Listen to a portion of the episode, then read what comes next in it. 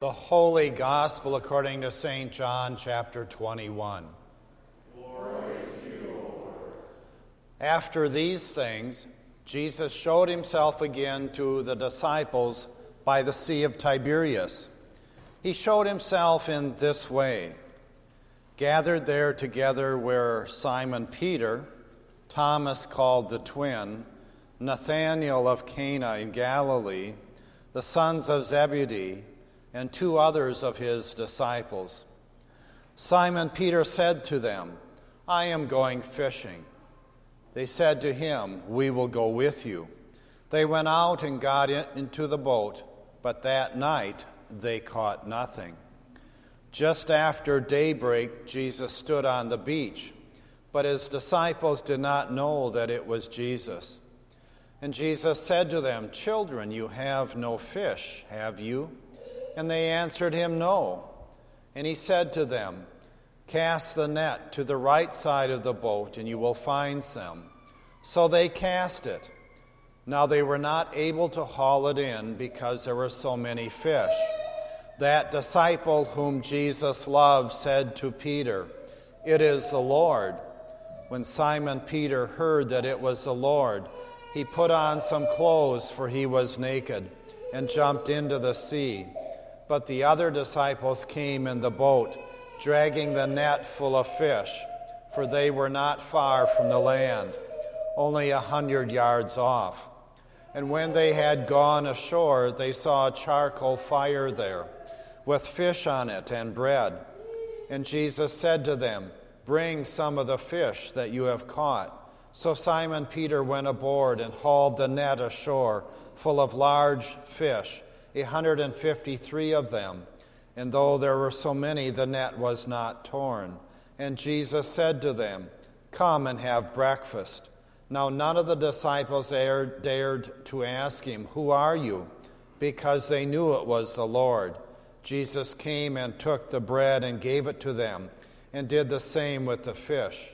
This was now the third time that Jesus appeared to the disciples after he was raised from the dead. The Gospel of the Lord. You, you may be seated. Let us pray. Almighty God, we thank you for the gift of your grace that calls us into your kingdom. We see the example of fish and we know that it is grace abundant. Let that be our gift to the world. Amen. He is risen. He is risen Still Easter, isn't it? It's still here. We need to keep that in mind that the resurrection is front and center Death has met its match. And the question then becomes what do we do now? What's the result of resurrection? Peter didn't know what to do. So he said, I'm going fishing. He's going back to what he knew, something normal. But Jesus didn't have that in mind. He had work for Peter to do. So he renewed Peter and he commissioned him again. If we read a little farther, it would have been the story of the sheep feed my sheep. And so the question then is what does this story mean for us? So the answer is we are to be fishermen, verses 1 to 14. We are to be shepherds, verses 15 to 19. And that means the first part of the story is we are to be reaching out in mission to touch all people. And, like sheep, we are to be growing and nurturing within the community. I've tried fishing when I was younger, and then I just plain gave up. The only thing I ever caught, we think, was a turtle because it just kept swimming with my line until it decided to leave and then it broke it. I've never caught a fish. So I hear this story 153 fish caught in a net. I don't know about you, but that sounds like an awful lot of fish, even if it was commercial fishing. A lot of fish. It's there to tell us about the abundance of God. So we look at the story and we ask when or what is happening so that the disciples understand that it's Jesus. They fished all night. There's some wordplay going on there. Night and day. No fish at night. Day, there are fish. So the lack is transformed into abundance when despair is turned into hope because the disciples didn't know what to do yet. When abandonment, the death of Christ, is replaced with the relationship. 153 fish. It's crazy. But it shows us love. The whole Gospel of John is about grace. Starts out in John 1 16, grace upon grace. But the word grace doesn't appear again, other in that prologue. Why? Why doesn't John use the word grace?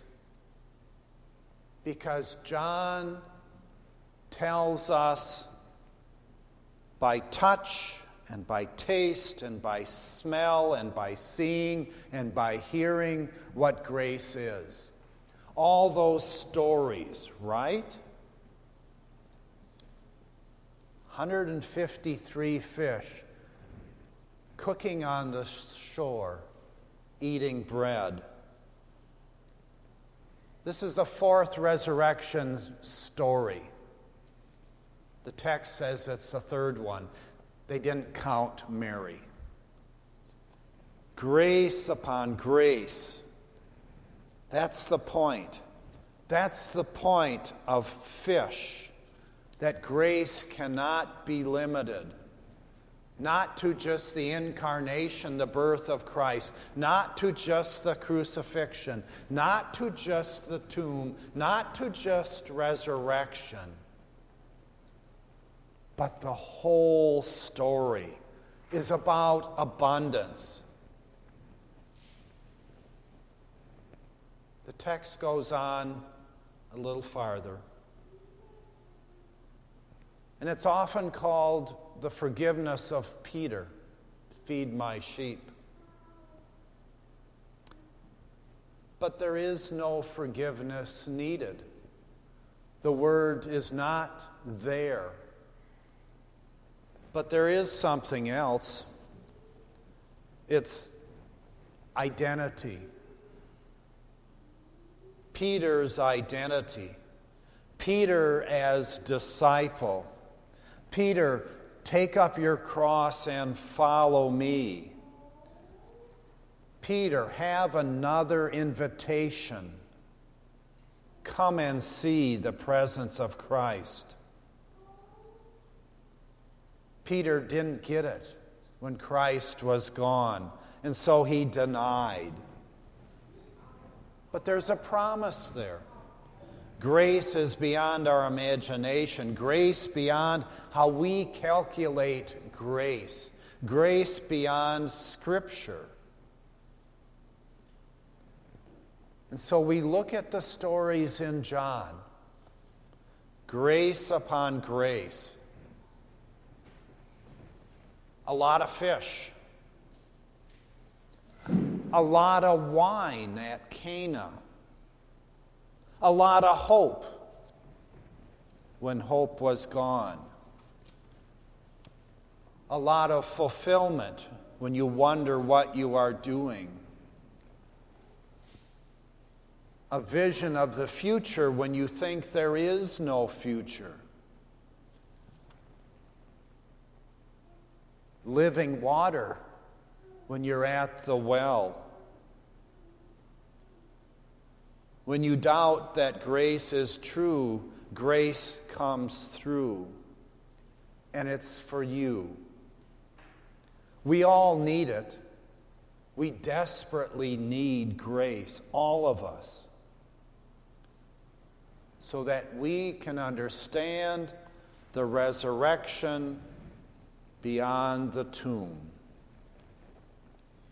Because Jesus will be there for us on the shore, cooking fish, providing bread. Why? Because he loves the world. Peter doesn't receive the words of forgiveness. The question is Who are you, Peter? Do you remember the line? Aren't you one of his disciples? They said around the fire. And Peter's response I am not.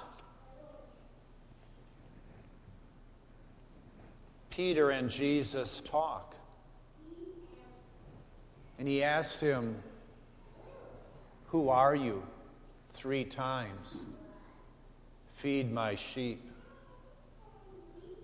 Changing the I am not to an I am. Denying our identity happens too often. We deny because we are worried that we won't meet expectations. We deny because we're afraid to disappoint. We deny fearing we will be judged, rejected for making that truth statement. We deny because we are afraid that we will not be loved for whom we really are. And so we want to play it safe. And it's true, not everyone deserves the truth that we hold. Not everyone can be trusted with that truth.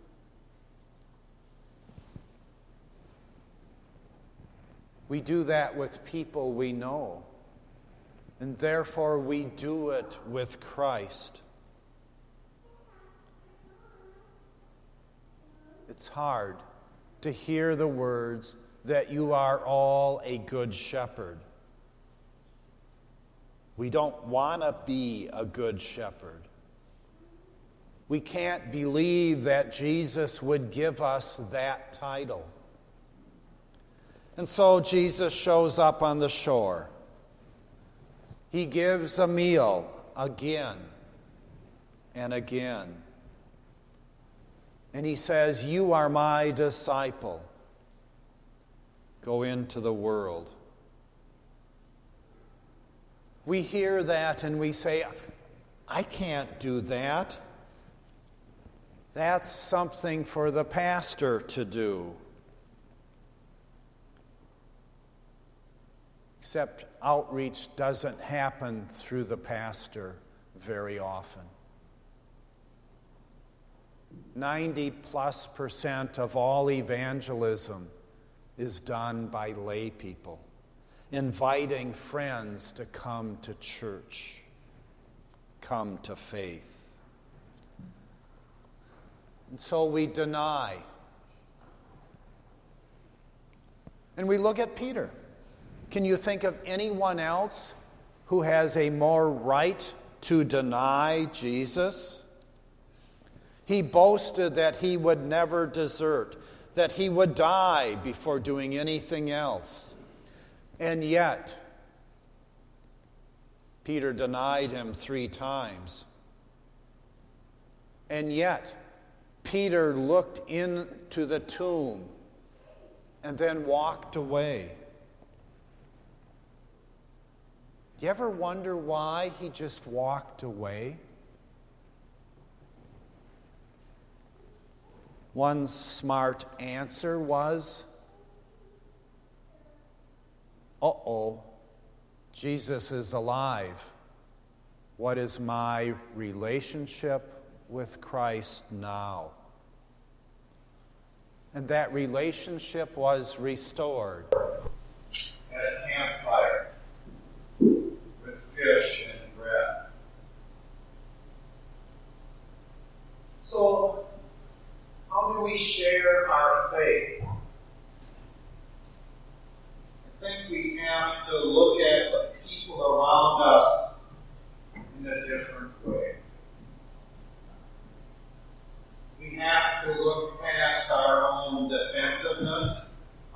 suspicion